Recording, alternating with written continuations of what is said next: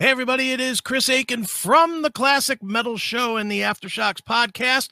And before we show you this next video, just wanted to remind you that you can add the CMSPN to your Roku. That's right. If you have a Roku or a Roku TV, just click the link below. It's in the scroll, it's also in the description of this video. And uh, make sure you're logged into your Roku account on your computer, and it will add it right to your Roku. It'll add it, then you just refresh your device and bang, there it is. That way you can watch all of our episodes, whether it's us or Skull Sessions or Talk to Me or Aftershocks or Classic Metal Show. All be on your TV. It's a deal, right? And it's free, free. All right. Make sure you do that. And now here's the video you actually came to see.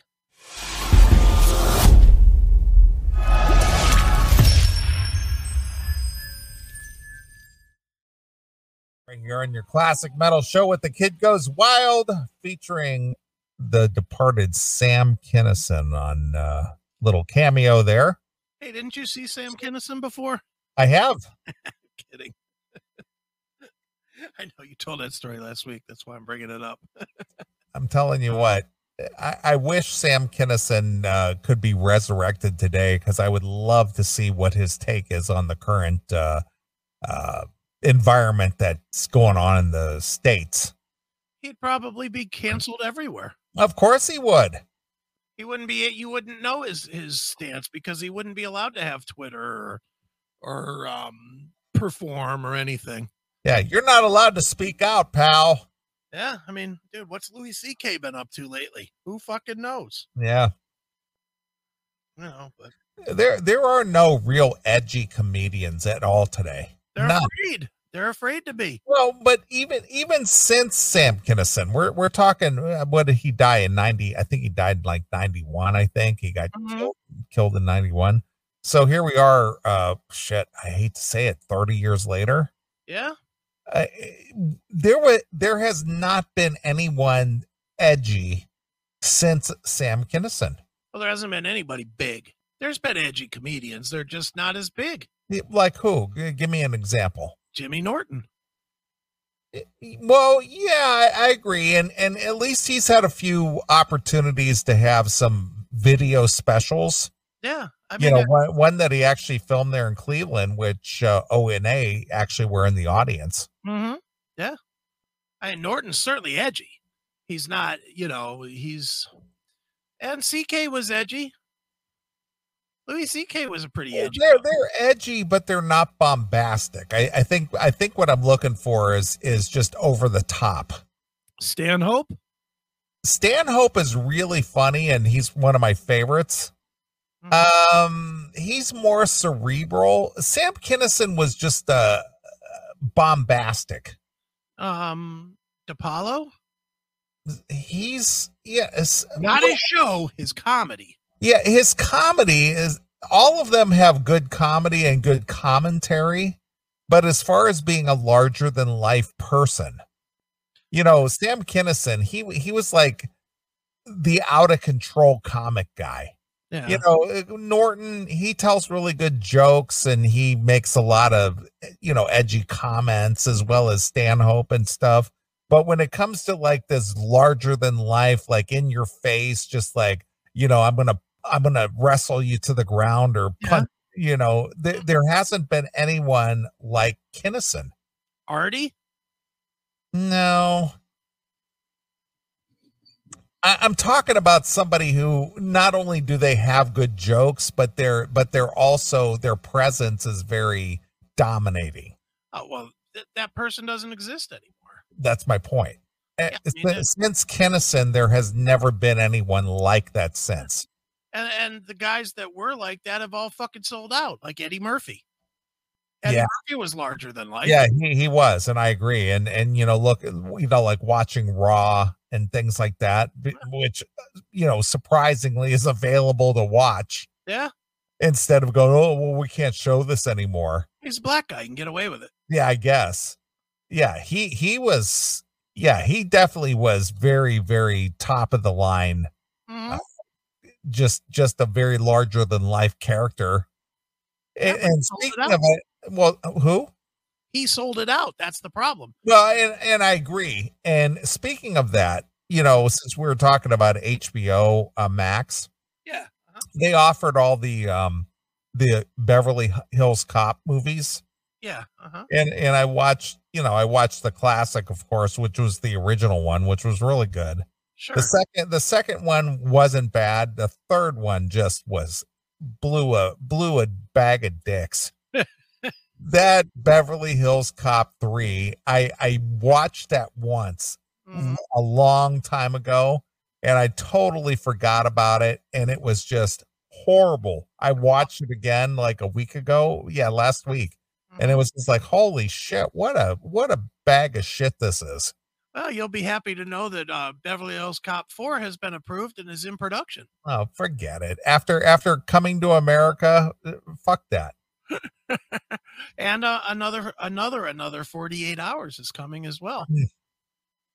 Fuck that too. What if they do we're still trading places? No, forget it. No, you're not you're not, you're done Forget it. I, I, after after coming to America too, after seeing what that turned into, I can't even imagine that Beverly Hills Cop or or um uh what was it uh, 48 hours. Yeah. Forget that. I'm not I'm not even going to even entertain watching it. I know they're going to be shit, and I'm going to tell you straight up, I'm going to watch every one of them.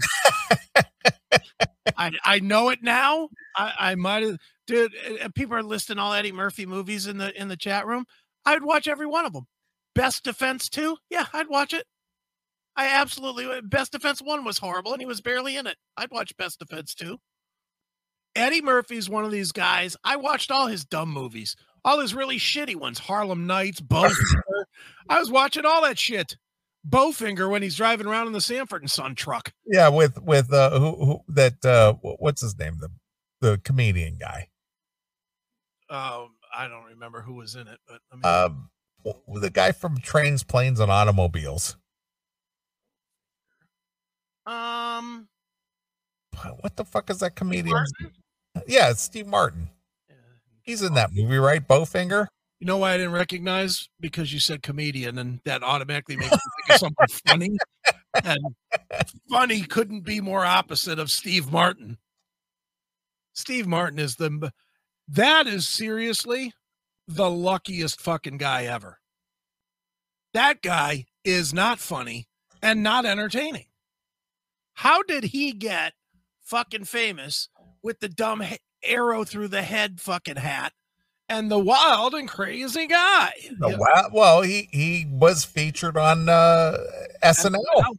But he wasn't funny there. Well, but the thing is, is he made it on SNL, and again, this this goes back to a lot of the discussions we've ever had about what made bands popular. Yeah. They spoon fed it to you, so so he's on SNL, so he must be good. You heard this on the radio, so it must be good. Yeah. And Ghost Ghost 66 in the chat, you're exactly right. Steve Martin has not been good since Roxanne. Roxanne was pretty fucking good. I Yeah. did enjoy that movie. Well, well, I did like trains, planes, and automobiles. Eh, it's all right. I mean, John Candy. I mean, you Candy know, was Eh, well, that's the whole thing. He was a good foil for John Candy. Yeah, and the jerk was good. People are throwing the jerk up there. The jerk was fun, but the jerk was stupid too. Let's be honest. It was yeah, it was a it was a stupid movie, but again, a movie that would never be able to fly today. exactly. Never. Yeah. But man, that guy's comedy is just dog shit. Yeah, his his comedy wasn't good. And, and let me just tell you a real life story, which made it even worse. Steve Martin was probably my dad's favorite comedian. Yeah, because he was he Oh. was low low. I don't risk, low risk. I guess Eh, you know, and again, I've said this on the show before, but you know who I never found funny ever, not once, is Robin Williams. Oh, he, the funniest thing he ever did was hung himself. Yeah, I I never found Robin Williams even remotely entertaining. I didn't find him funny. I didn't think his comedy was funny. I didn't like his movies. Yeah. I I I, like- I, I, I thought he sucked, but I but movie where he played a serial killer, One Hour Photo. I saw that. That was the only movie I ever enjoyed by him. But all of his other bullshit, Mrs. Doubtfire and Hook and fuck you, Robin Williams. The world Good to- morning, up. the world Shut according to oh, the world according to Garp or whatever the fuck that was. Fuck you. Was he in Goodwill Hunting too? Yeah, I think so. Fuck you with that one too. And was he in Dead Poet Society or something? Fuck you with that movie too. Those movies stink. Just you know, they tried to make him out to be some kind of like this genius, Yeah. and it's just like eh, you fucking suck, dude. You know what he was? He was Hollywood funny. Yeah, eh, eh, I I found nothing entertaining about that guy ever. He reminds me a lot of Dane Cook. Dane Cook, Hollywood funny. And and what happened to that guy? He wasn't funny, so people stopped supporting him. I know, but but at some point he was selling out like uh, arenas. Yeah, but he was never funny. Dane Cook, What what is he doing now? Probably still doing comedy, but nobody. Is he? Because because I I don't recall seeing or hearing about Dane Cook since like 2003. Probably laughing at all the people that made him a fucking hundred millionaire. Probably. I mean, what else would he be doing? Let's see. Dane Cook. Um, at the end of 2018, Cook announced the Tell It Like It Is tour, his first full scale stand up tour since Under Oath in 2013. The tour began in February of 2019 and concluded in November in LA. So that's it. Really, he did a, he did a tour two years ago. So I guess he's still doing it.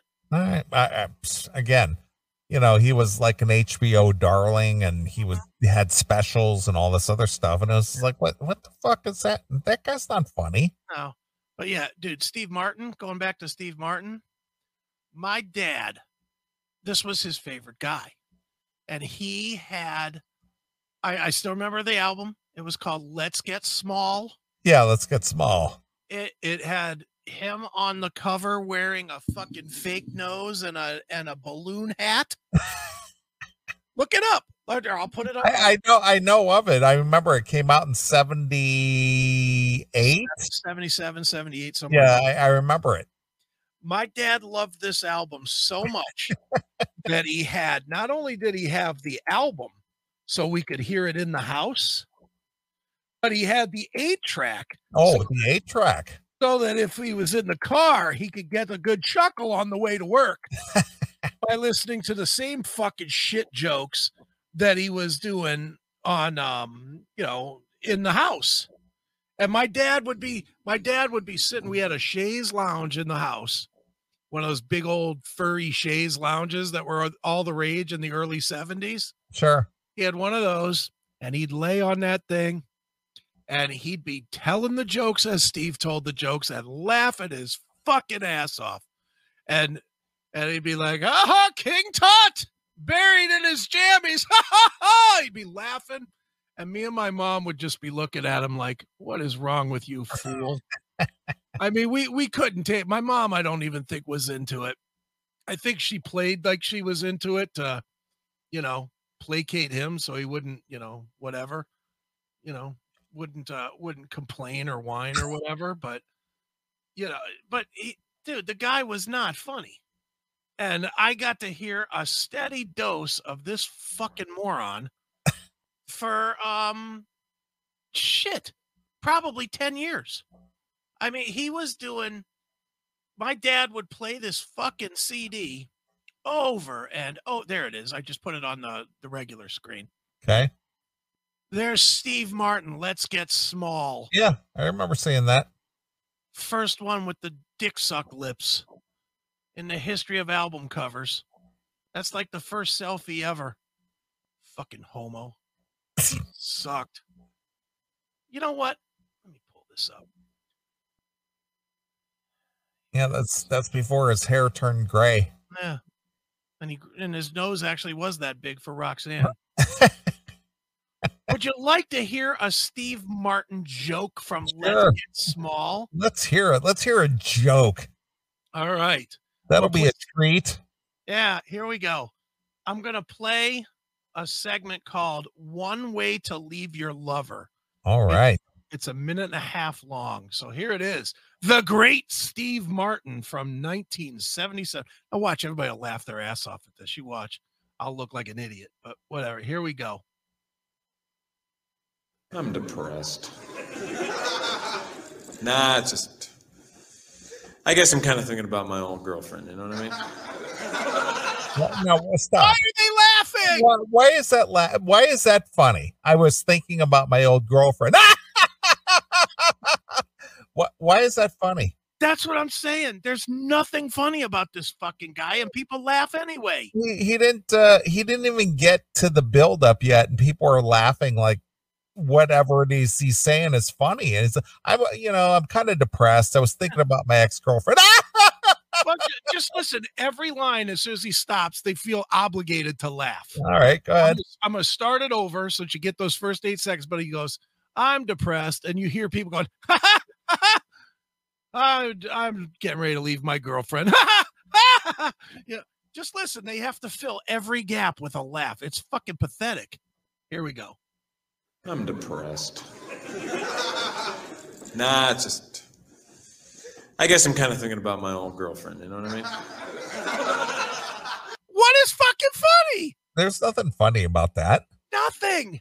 I'm waiting for the punchline. Let's go. Yeah, move it along, dick. Yeah, I feel like, um, you know, I feel like uh, extreme waiting for the punchline. Exactly. All right. Well, you're probably gonna be waiting a while because he never tells anything funny. But All here, right. Ah, we were together about three years, and uh, sometimes when I get on stage, I kind of think about her because uh, you know she'd travel with me, and then I'd be up here performing, and I could hear her laugh. You know, kind of meant something to me, I guess. now why are they laughing about that? They're laughing about that. Okay. Still waiting. Yeah.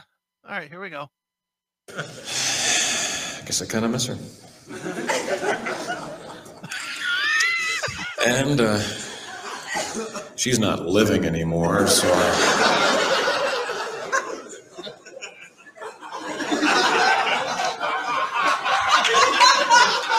You think that's funny? I guess I kind of blame myself for her death. Um, we were at a party one night and uh, we weren't getting along. We were fighting, and she began to drink. And she ran out to the car. I followed her out. And I guess I didn't realize how much she'd been drinking. She asked me to drive her home. And I refused. We argued a little bit further. She asked me once again, Would you please drive me home? I didn't want to, so I shot her.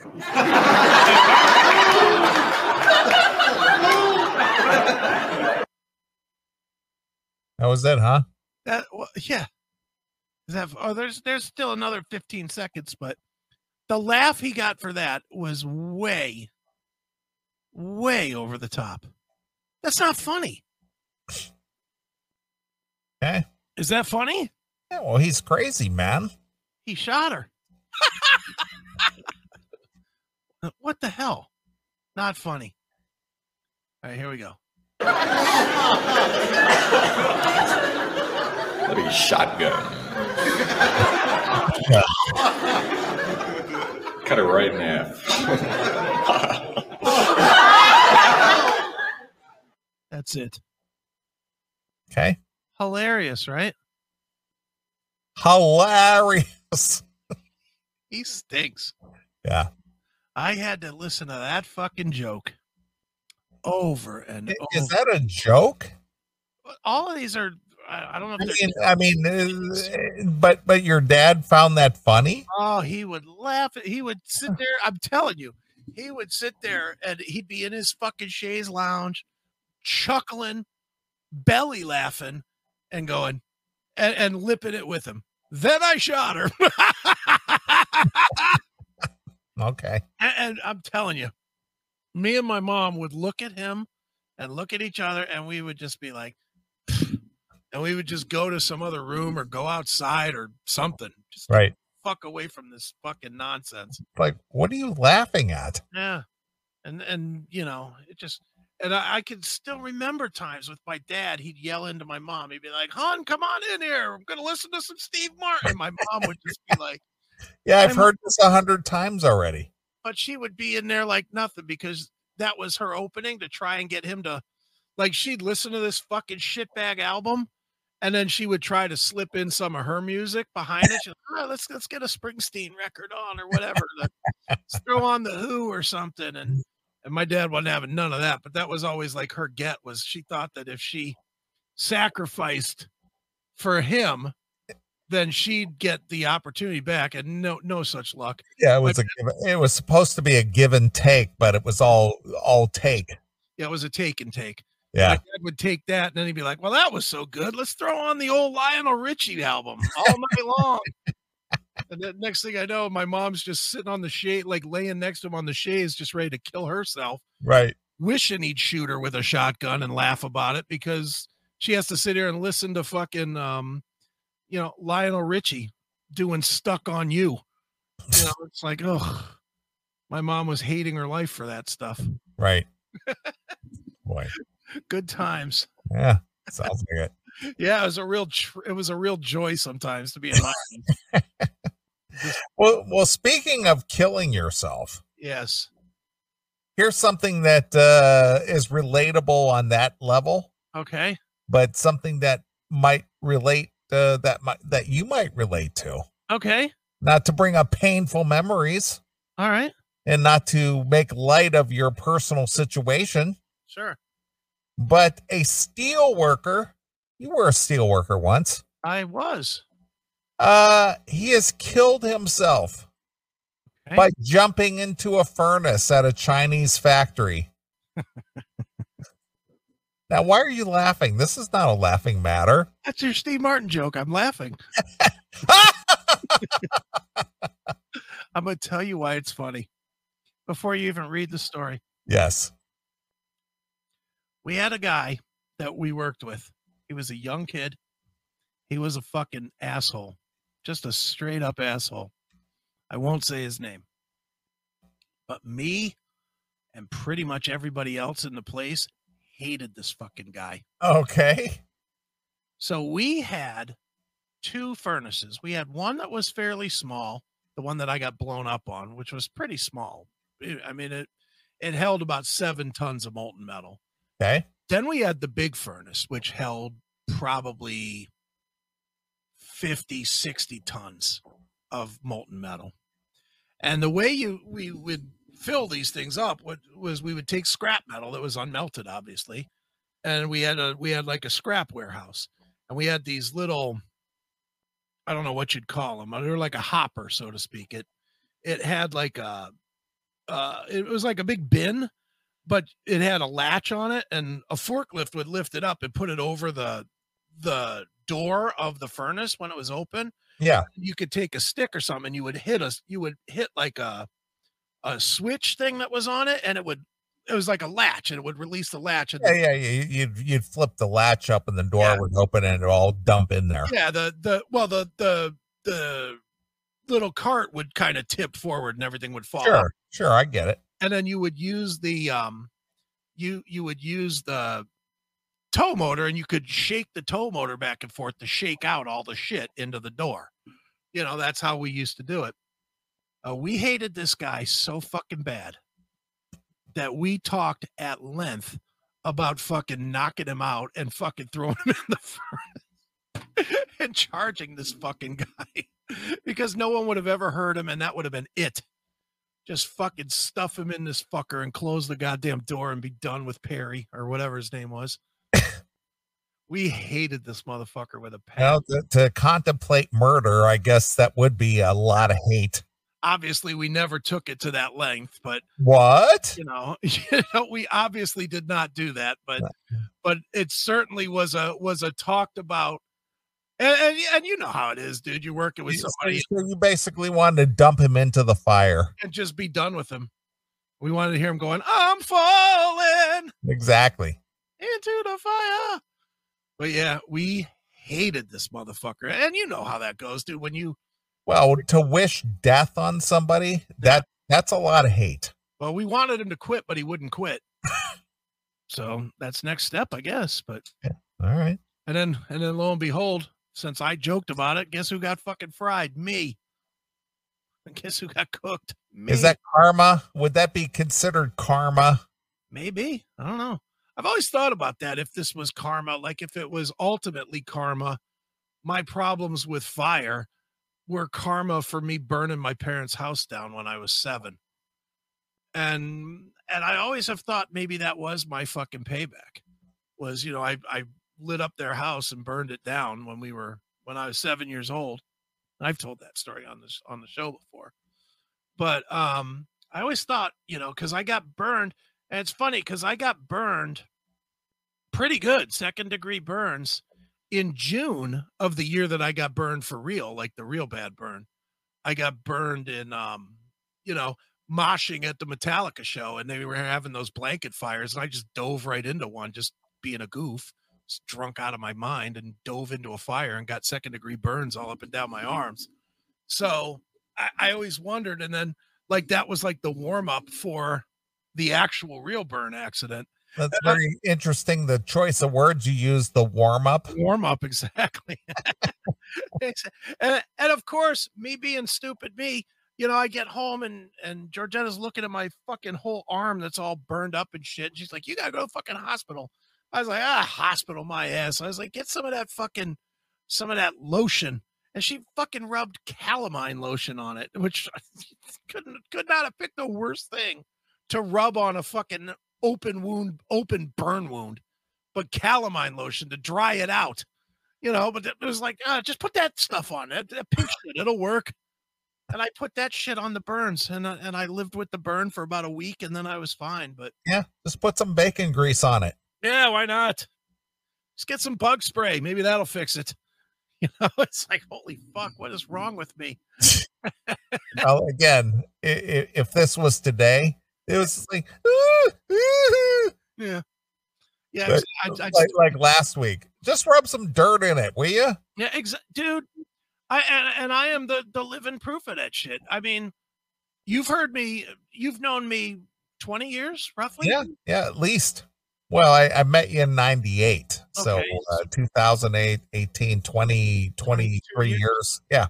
Have you, you've heard me talk about this accident? Yes. Yeah, of course.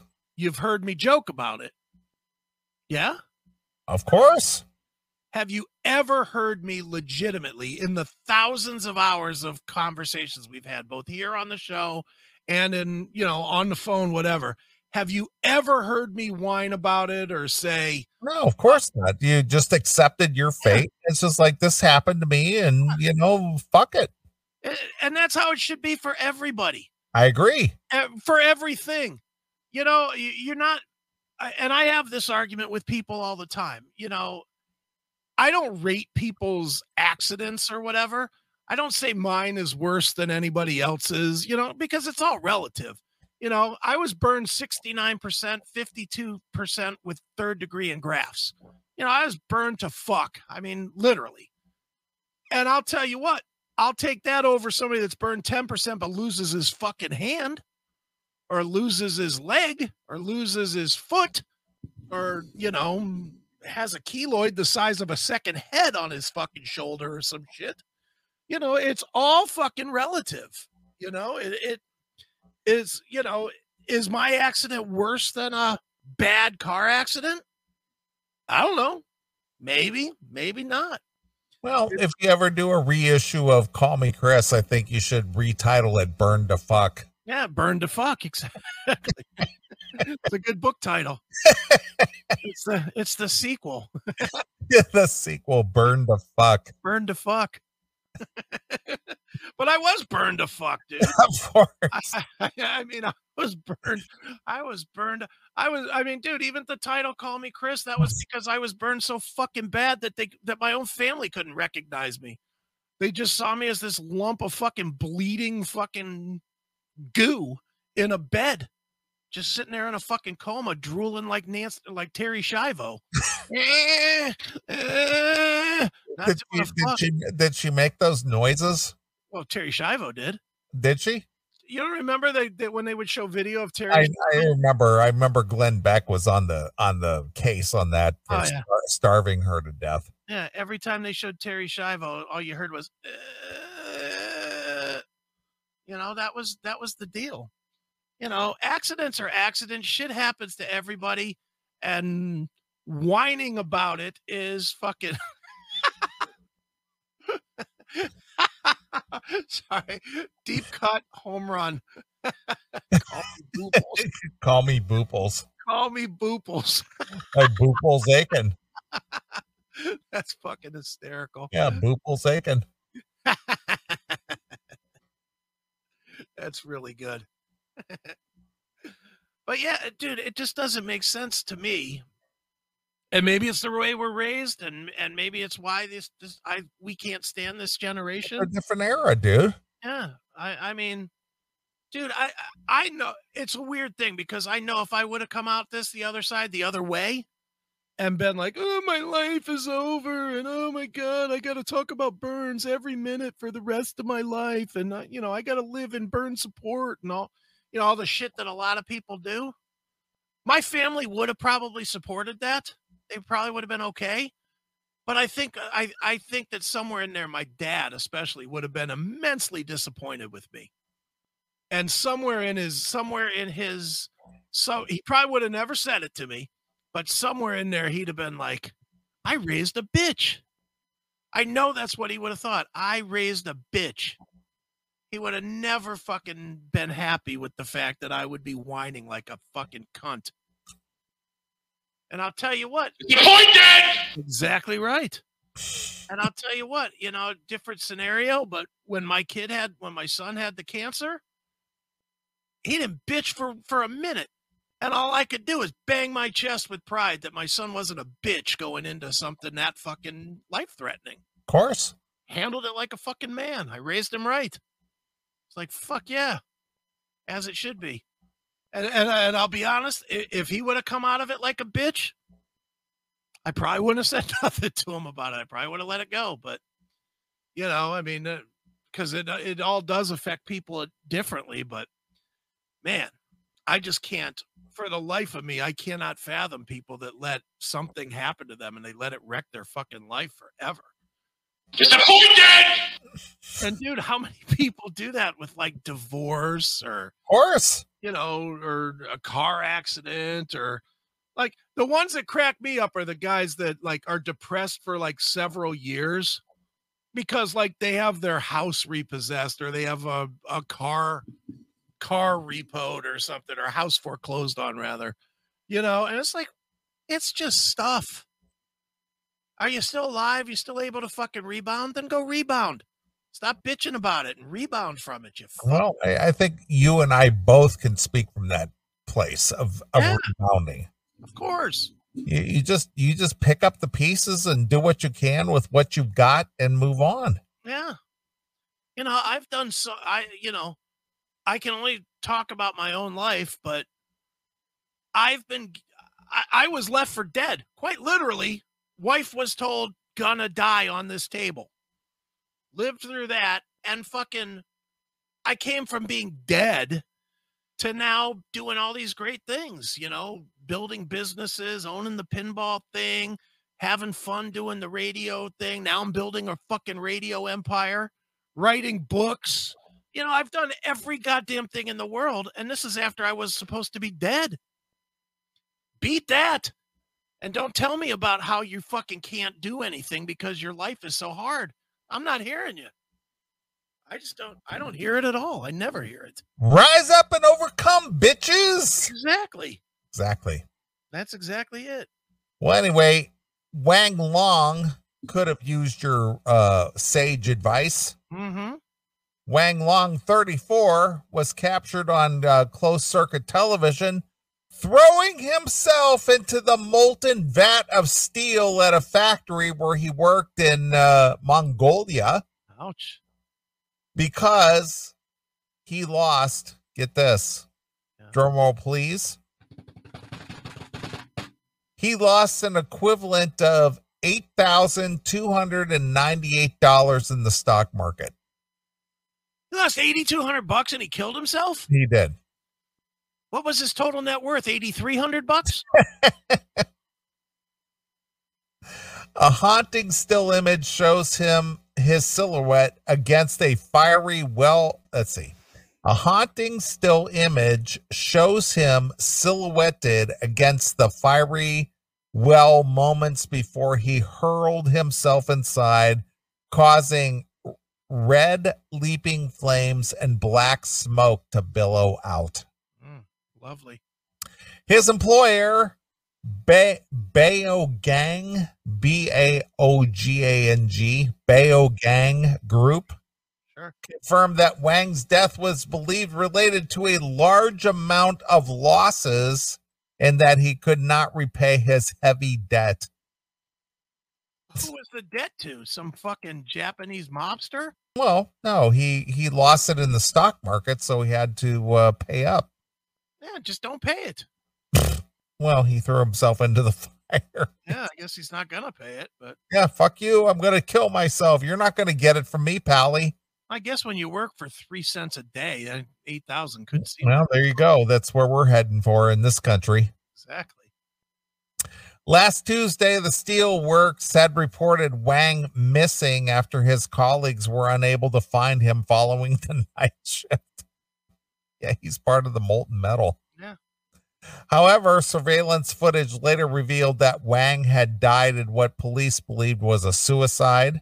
In the video, Wang is seen to take off his helmet and his gloves, placing them on the ground. For several minutes, he appears to hesitate before jumping into the furnace, Yeah, I get that. definitely into the fire. Mm. The uh, Bayo Gang group said, We feel deeply sorry for his death. We are proactively appeasing uh, the emotions of his family and carrying out psychological guidance for our workers. I never understood that. We're we're bringing in uh, you know counselors for this. Yeah, grief counselor. I, I never understood that. It's like, wh- what kind of pussies are we? Yeah. It's like, well, you know, so and so committed suicide, so we're bringing in grief counselors. Mm-hmm. Really? Yeah, I, I don't get it. I, I, you know, I, I'll tell you this though. I understand this dude hesitating because let me just tell you, when seven tons of molten metal fucking hit you, and it hits you in an explosion, so it passes off of Yeah, you. but you weren't even expecting it. Th- oh, this I- guy, th- this guy is well aware oh, of what aw- awaits him. Oh, I get it.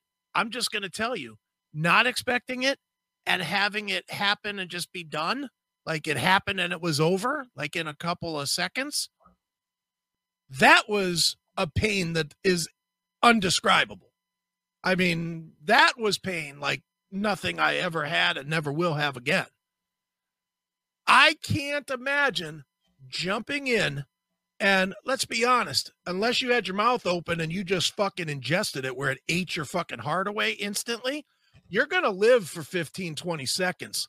Swimming, your body's naturally going to try and get out of that shit. And you are going to swim in this shit as it fucking, as you're screaming in pain, as it melts your fucking body away. You know, ugh. That has to suck. Those last 15, 20 seconds of old boy's life, that had to feel worse than touching your finger on a stove or something. Yeah, that's like Terminator 2, where he lowers himself into the. Yeah. I got news for you though. It probably wasn't as um glamorous as when when he slowly lowered. I guarantee you the last thing he did wasn't put his one finger up in the air before it's No, he gave him the thumbs up. or the thumbs up. Yeah. He, he went down like this. Yeah. Fucking sure he did. Well, he was a robot anyway. He didn't feel any pain. even a robot would have felt pain in that fucking scenario. and I can I can tell you that for a fact. That shit fucking hurts. Bad. Uh, Wang's colleagues told the South China Morning Post he had been trading stocks and futures for a while, that he was uh, introverted character and unmarried. Hmm. So, you know, he didn't leave any wife or hell spawn behind. Oh, so then doesn't really matter. Yeah, he just kind of burned up in flames. All right, I'll see. Uh, police think Wang killed himself because he had taken out large loans on Wednesday and lost 60,000 yen. that is uh, 8,000 blah, blah, blah American dollars on the stock market. He took out loans on the stock, stock market. This was Japan or China? Uh, this was, uh, this was, uh, I read that earlier. Yeah, I, I just don't remember what it was. This was in Mongolia. Mongolia. I wonder if they have laws that are different than here. Like they don't allow you to bankrupt. They cut your head off or some shit if you're fucking overdrawn on your bank account or something. You're overdrawn. Off with your head, fucker. Well, they might. and I I mean, that's the only reason I could think of that, you know, being being broke would Well, I think. I think that uh the um honor thing over there is pretty pretty powerful. yeah. in that as somebody who is not successful and can't live with the pain of being a failure Right. uh, you know it's it, it's like the dying on the samurai sword you know you Yeah. you, you die with honor rather than uh you know live with guilt I guess, but Yeah. but but this guy you know took out loans yeah, to pay his stock debt. well to to play the stock market Yeah, jeez. Yeah, I don't know. I don't know.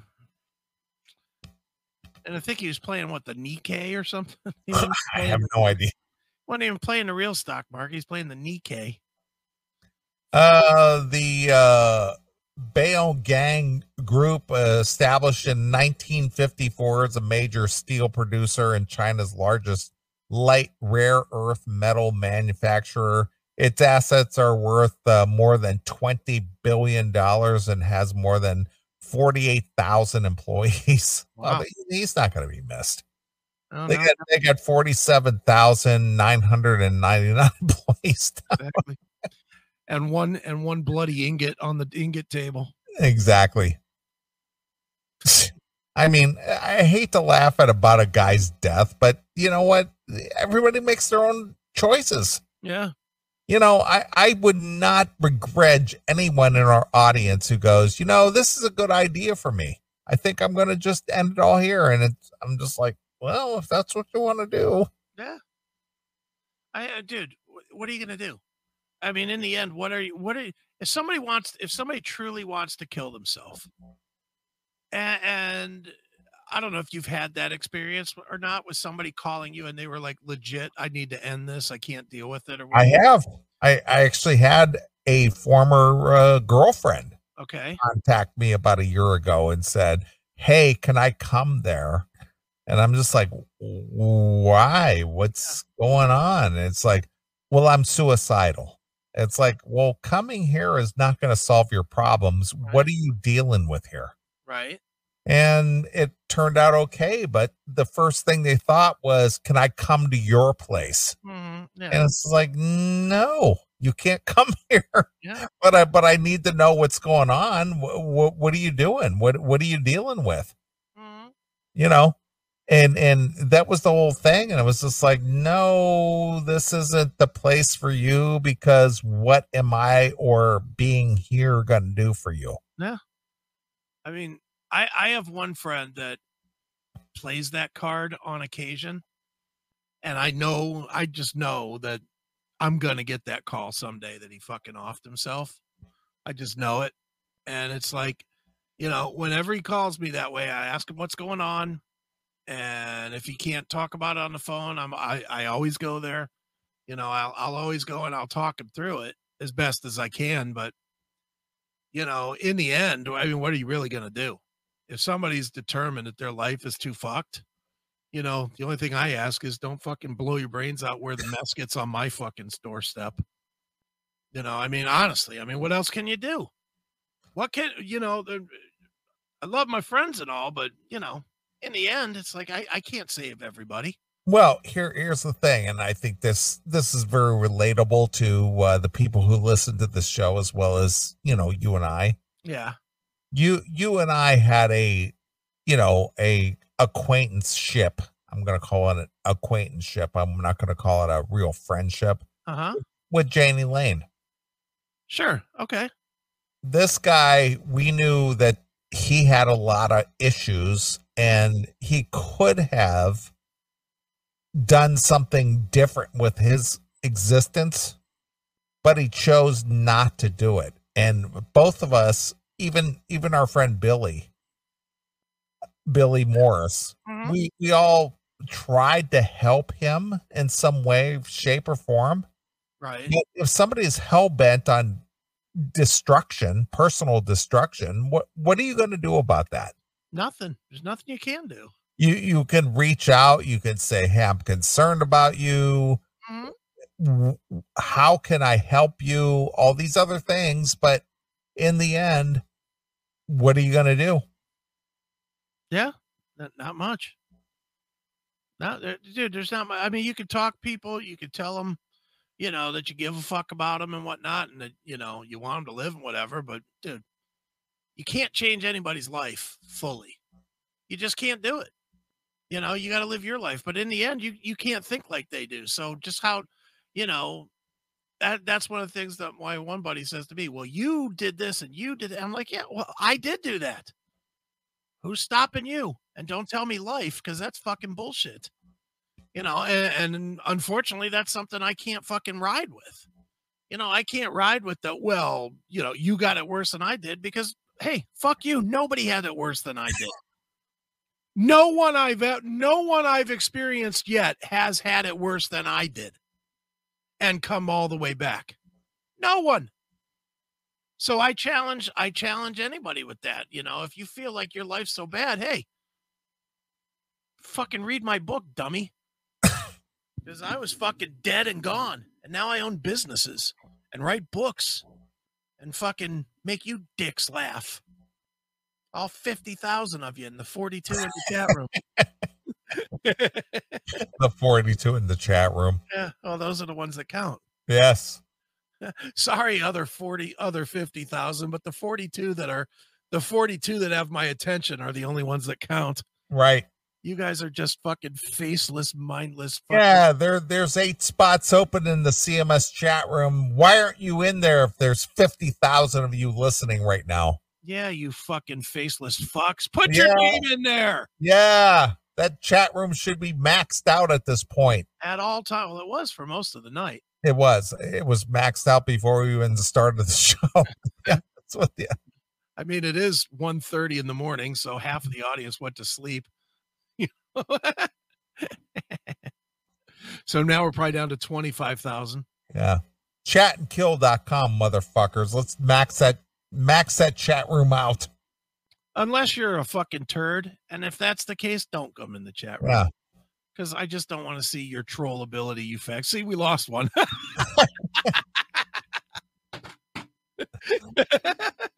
No, you're you're playing the rev now. Look, we peaked. We peaked at 10.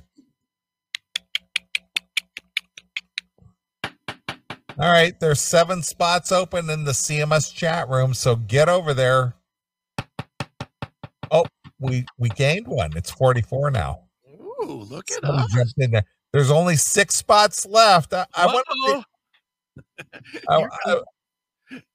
You're really determined to get there, aren't you? I want to see everybody max this room out. There's only 50 slots in this room, and there's six open. Look, look at Rob Halford in the porta potty. Where's that? Demon put it in the chat room. Oh, Jesus.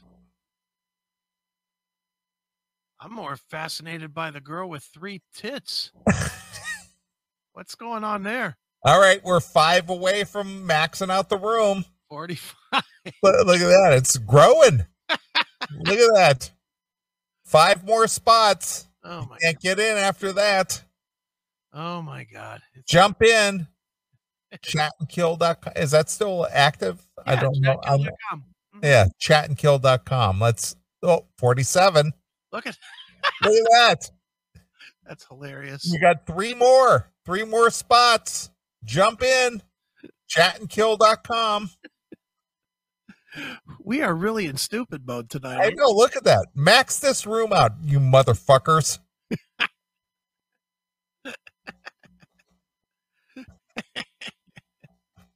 I love it. That is funny. Get in there. There's three open spots. I got news for you. Neeley's probably Oh, not going to 48. Neeley's not going to move on till the last two of you get in here. So. 48. All right, Phil Ooze, you're going to scare these people away with that giant dick. Please don't do that. All right. There's two more slots. Fill it up. Let's max out at 50.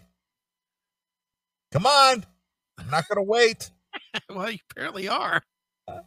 Come on.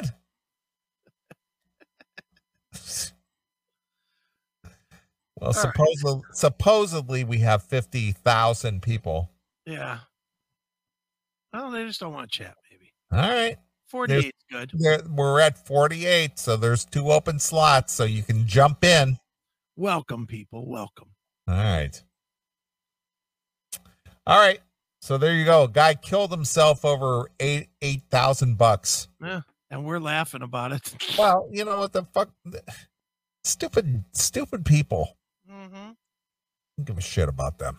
Yeah, I'm with you. Yeah. I'm unfeeling and uncaring. All right. Before we take a break, Yes, sir.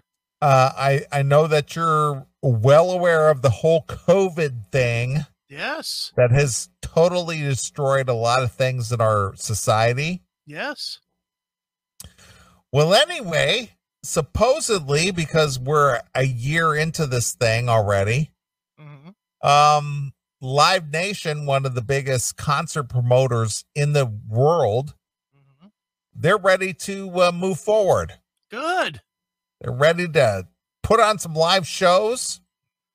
They're ready to, uh, you know, get things going.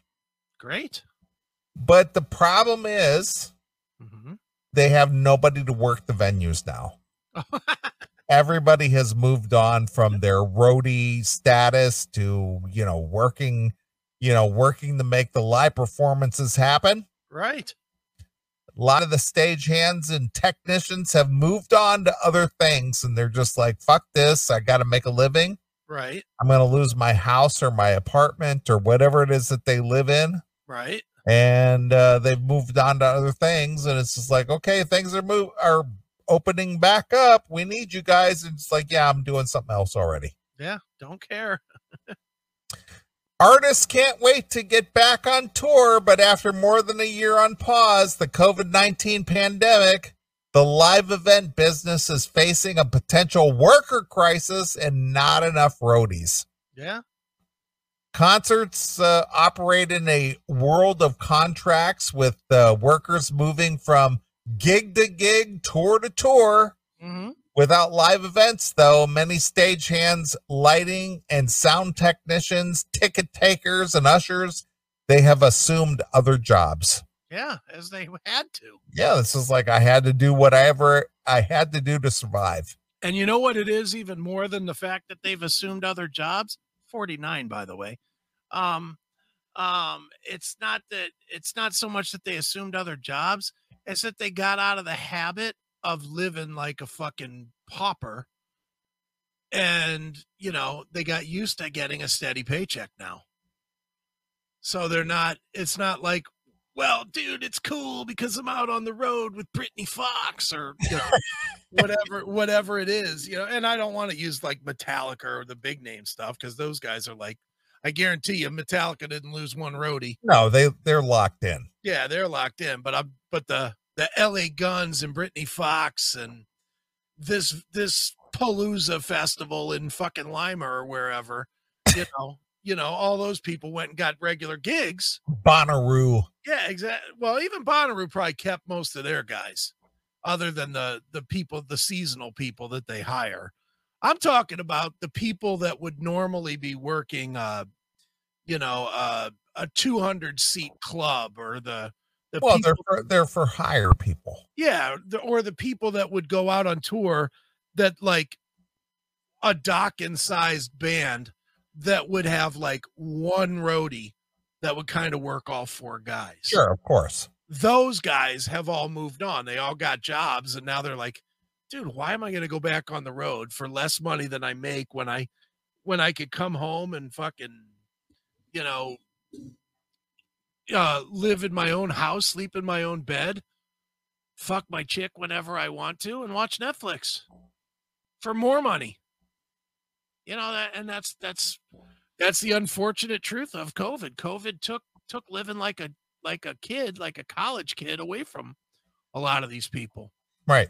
Well, I talked about this on the show last week that uh, you know I went to get my car, you know, get my tires balanced and my front end alignment checked and the guy's telling me well we can't do your front end alignment because we can't find anyone to fill that position because people are just at home uh you know collecting their unemployment and their their quote unquote their covid benefit Yeah, you know on top of that it's like what's the incentive to come back and go to work yeah, no, it's true. Uh, concerts operate in a world of contracts with the workers moving from gig to gig, tour to tour without live events. Though many stagehands, uh, lighting and sound technicians, ticket takers, and ushers assumed other jobs. Uh, no one saw a year without a work, said Michael Strickland, the chief executive of lighting company Bandit Lights. Oh, Bandit As- Lights. Bandit Lights. As it continued, you lost people along the way. The mentality, the physicality, the spiritu- spirituality, and the economically. The concern among uh, event organizers that those workers might not come back. Mm-hmm. E- having moved on to other jobs that might be more stable, more lucrative, or offer perks like insurance. Oh, we can't work shop jobs with no insurance. Yeah, can't do that anymore. Um, uh, or retirement options. Also lost is a generation of apprentices, the younger workers who have been learning the craft, eager to graduate from warehouse gig to the local show and onto the national tour, man. Yeah. But dude, what kind of retirement benefits do you think you get if you're the roadie for Steve Riley's LA Guns? Exactly. You know, you know, you're not getting anything. You're dude, that's that's honestly, and I'm not trying to be disparaging here, but I'm just going to be honest. To be a roadie for most of these guys, you pretty much have to. Your only other option is being fucking homeless. That that's really all it's a step up from in most cases. I mean, you're literally paid in beer and cast off pussy. There's nothing else you're paid in. And it's cast off pussy from a 200 seat club. So you can imagine the quality there. What do you think the quality is of the chicks that are turned down by the band, but, but will blow the roadies? Eh, Do chicks even do that anymore? I don't know. I don't not at any shows I've seen. I mean, there were some there were some at the one time when we were hanging with um with Don um down in Cleveland, me and you and Yeah, that was at the House of. Blues. Yeah. I think those chicks would have blown Don. Of course they they would have been able to do it well because they looked old enough to remove their teeth to do it. I mean, they they looked like they were in their late sixties to early seventies. You know, as they fucking walked up with their walkers. Hi, Don. Right. Don. You know, they looked ancient, but yeah, I don't know. I don't know if there's any of that going on anymore. Maybe with the young bands. Do you think? I, I gotta think that the young bands are still getting some puss here and there. I gotta think that. I can't imagine being in a band like Halestorm or something and forget Lzzy Hale. But you know, if you're like the the guitar player, the bass player that's not fucking Lzzy Hale, and and you're out on tour and you're playing in front of ten thousand people a night, there's gotta you gotta be sticking your dick in one of them, don't you? I guess uh, so, something tells me though because be, because of just my personal observation Uh huh. that that a lot of these younger people they're not I'm, I'm just going to say that they're not um sexually adept I don't know. I, I I'll you know what? Next time I interview a young band, which will obviously happen sooner than later, I'm going to ask them. I will ask. I will ask some young band that question. If if they're still out there chasing pussy, and I and I and then when they say, "Oh yeah, of course," then I'll say, "Stop lying to me and tell me the truth." You know, I'll I'll ask the question, and whoever the band is, I'll bring it to the show. okay but I will ask the question. I'll, I'll So- ask. some, some just tells me that the, the maturity Mhm. of you know i don't know what you want to call it the the the the groupie mentality Mhm. Is just not there. I somehow and again i'm i could be completely off base. Right.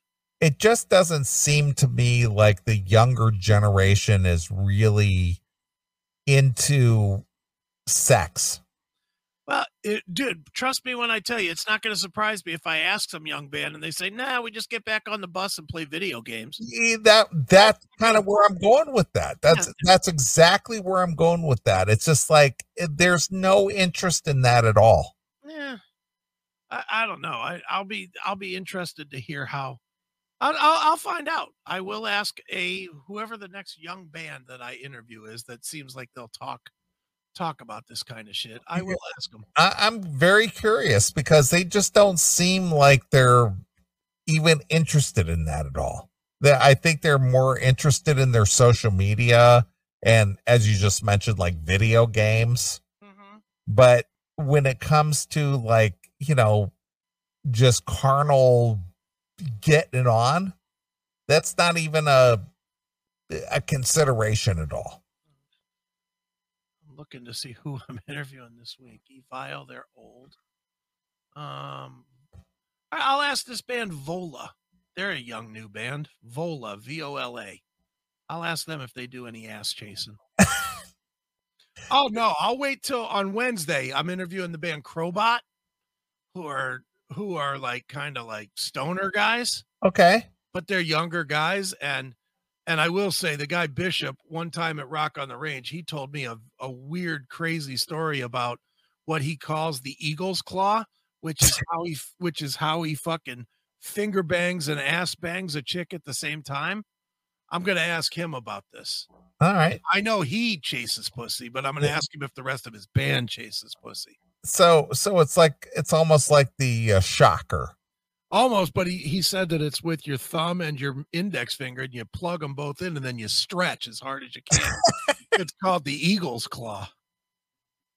He told me this at Rock. The funniest fucking thing. He told me this like we were kind of just hanging out with him, and he did like um uh Dom from um Maximum Threshold's show, but then we moved on with him to the next to the next table, kind of.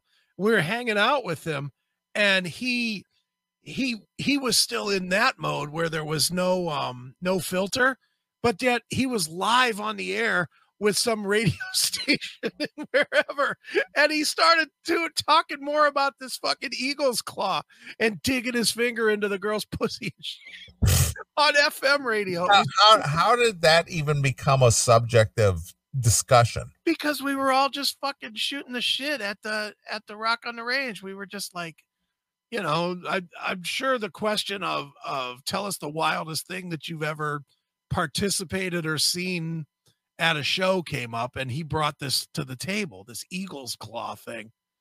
And and it just got crazy. And then and then it just went from there the eagle's claw. Okay. All right.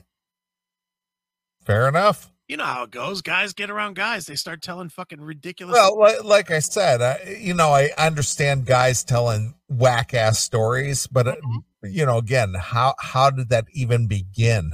Yeah, I'm sure it began with what's the craziest thing you've ever seen or done backstage. All right, I'm sure that's where it started. okay. Well, again, I I'm just for some reason, you know, this is just my perception. I I don't know this is fact, Mm-hmm. but but it just seems to me like uh the younger people they they don't really care about you know scoring or banging out a chick or anything it's just like yeah she was a really nice girl and i brought her back and we we played lethal weapon or or or dark or what what is that called Uh, um, what G- D- GTA? no what, what is it uh what what is the one with the uh covert guns and Oh, um, Call of Duty. call of duty that's the one Yeah. Uh, we went back to the tour bus and we played Call of Duty. She was a real cool chick because she was really into it. Yeah, but you know what though, dude? they've also been raised where they're not allowed to talk about just fucking whores. so so to them that there's an there's an actual thought of taboo to that of we could ruin our image if we're if we're talking if we're not talking respectfully about these women that we're fucking. but that doesn't mean that they're not just fucking look guys are carnal and guys are always going to be carnal guys are always going to going to be guys are always going to look at chicks and just want to fucking do filthy things to them you well, know, I you think so? yeah and and i do think though that especially these younger bands like greta van fleet these guys are sticking pussy in every fucking city. The problem is is that they can't come out and tell plaster caster stories like like their predecessors did. Yeah, like Led Zeppelin. like you know and they're the they can't tell the copycat led zeppelin story because that'll immediately be be met with fucking a bunch of fucking fruits with pink hats on going we're boycotting these guys because they're not good to women they treat women badly you know that's what's going on Ugh. look at pc in the chat room speak for yourself Akin i want to be a gentleman sure you do that's why you listen to this show Yeah, gentlemen gentlemen. out of here. Take that shit out of here. You ain't fooling anybody, PC. so stupid. Well, a guy who is a man's man Yeah. or was a man's man, Okay. Lemmy from Motorhead. Yes, sir. He uh, basically was the epitome of, you know, everything that you and I both, uh, uh, you know, aspire to as far as just being kind of just like a rock and roll hedonistic uh, guy who just, you know, we're just guys, guys. Mm-hmm. Well, anyway, as you as you're aware, Lemmy unfortunately passed away like almost six years ago. Sadly, yeah. Can you believe that? It's crazy. I I'm I'm glad to say that Lemmy appeared on the show, Yes. and I'm happy to say that uh, I had a conversation with Lemmy at the legendary Rainbow, Yes. and uh, you know, I I I feel very blessed that I had that opportunity. Yeah. Well, anyway, Lemmy passed away years ago. Mm-hmm. Motorhead legend Lemmy Kilmister. Mm-hmm. His ashes have been placed into bullets and sent to his closest friends. See, I think that's the coolest story of the year so far. Yeah. I love that story. Yeah. It's awesome. Uh, American television and radio personality Riki Rachtman, who hosted MTV's heavy metal show, The Headbangers Ball, in the 1990s, broke the extremely metal, quite literally, revelation about Lemmy's ashes last night. That is the 22nd of March. Rackman posted a photo of the gold bullet embossed with Lemmy's name sitting inside a plush uh, presentation case. Right. He wrote before the, his death, Lemmy asked for his ashes to be put in some bullets and handed out to his closest friends. That's awesome. that's fucking awesome. Today I received a bullet and was literally brought to tears. Thank you, Motorhead. Dude, I would absolutely cry if I got fucking a Lemmy bullet with his Of in course you would. It's it's like this bullet casing. It's got you know, it's got like a quarter ounce of Lemmy's Yeah. DNA in it, Exactly. and it's in a case, and it's all shiny, and you know, it, it's it's a memento. Mm-hmm. You know, Lemmy. I I know that I know that you have expressed on the show that that you have adopted the Lemmy philosophy in life, and and as have I. You know, I, I've drawn a lot of inspiration from Lemmy about life, and hmm you know, I, I quoted him on the show tonight about how many rooms can you live in at one time. Sure. You know, and he was a no nonsense guy, and uh, you know, even though he had success in his life, I, I have no idea what his net worth was when he passed away. Mhm. But but he was just a you know, I, I get up on stage, I, I play my Rickenbacker bass, I just rock out, and I live in a one bedroom apartment in North or West Hollywood rather, and I drink at the Rainbow, and that's my life. You know, he he had no lofty expectations, living in mansions and all this, driving big cars and all this other stuff. is just like, yeah, I just live my life. I drink my Jack Daniels. I rock out to my music. I tour the world. I drink at the Rainbow, and you know, life is good. Yeah, exactly. yeah, he he did. He lived it his way right till the last day. He did. I mean, he was on tour what three weeks before he died. Yeah, it was. I think it was like literally two weeks. Yeah, it was like right before. Yeah. And he looked like hell, but he still knocked out. He still knocked out the shows. He did. Uh, wasn't he passing out at some of the shows because he think I think he had to cut some shows uh short because he literally couldn't perform. He was just Right. yeah, I, I you know, I apologize. I'm you know, I'm I I have to cut the show short because I just can't go on. And he was just, you know, he was literally on his last legs as as the old uh adage goes.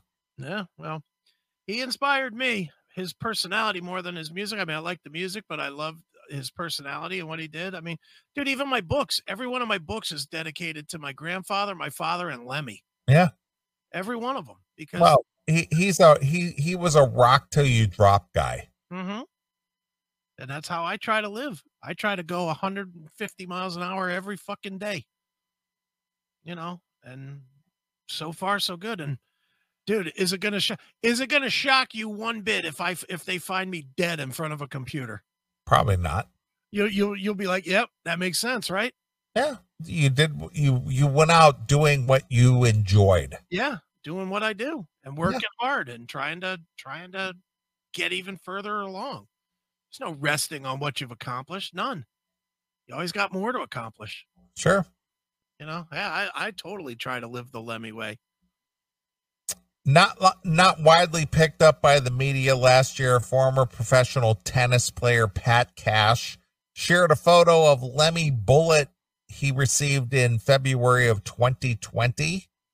Uh, taking the Instagram from Lemmy's favorite drink haunt, the Rainbow, which I was just there like a month ago.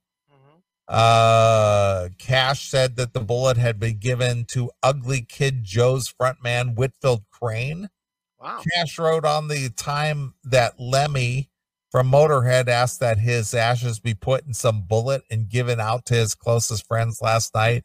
One was presented to my mate Whitfield Crane whilst he was having dinner at Lemmy's bar in at the Rainbow. Huh.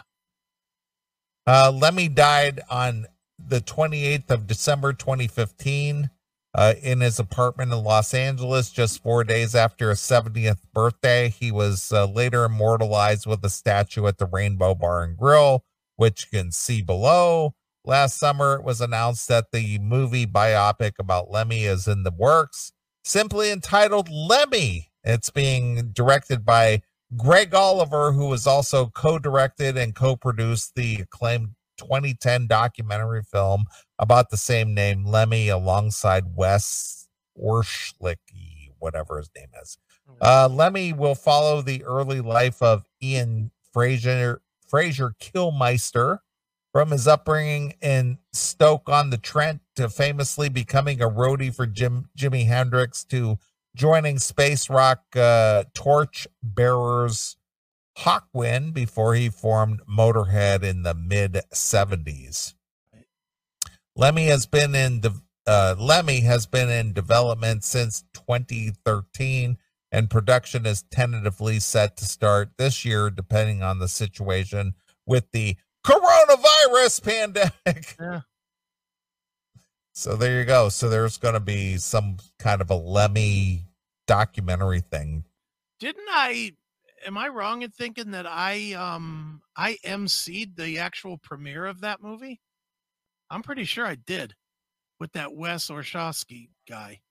That name rings a bell. I'm pretty sure that I that I emceed the actual premiere of that movie. It was at the um, Beachland Ballroom in Cleveland. Yeah. I'm pretty positive I did. Yeah. That was a pretty good movie. Yeah. So there you go.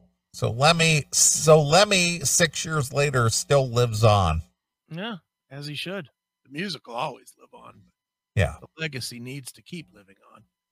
Well, again, what would and again, I'm going to go with the uh, what would Lemmy say about today's current environment? Yeah. Uh, miss that dude, ben But everybody dies apparently. Well, it, it was an honor having Lemmy be on the show at one point, Sure was. and it was a big honor for me to personally, you know, speak with him at the Rainbow. Mm-hmm. Um I, i'll never forget that time i was at the rainbow and and his manager was with him and the girl that i was dating at the time she had talked to his manager and told told his manager that i was at the rainbow and wanted to talk to him and he basically said yeah come on over and talk but no pictures Right. and i couldn't i i wanted to take a selfie with uh, lemmy but it was just like nope not happening Yeah. What he wasn't into it. But uh, uh Bob Nalbandian, Mm-hmm.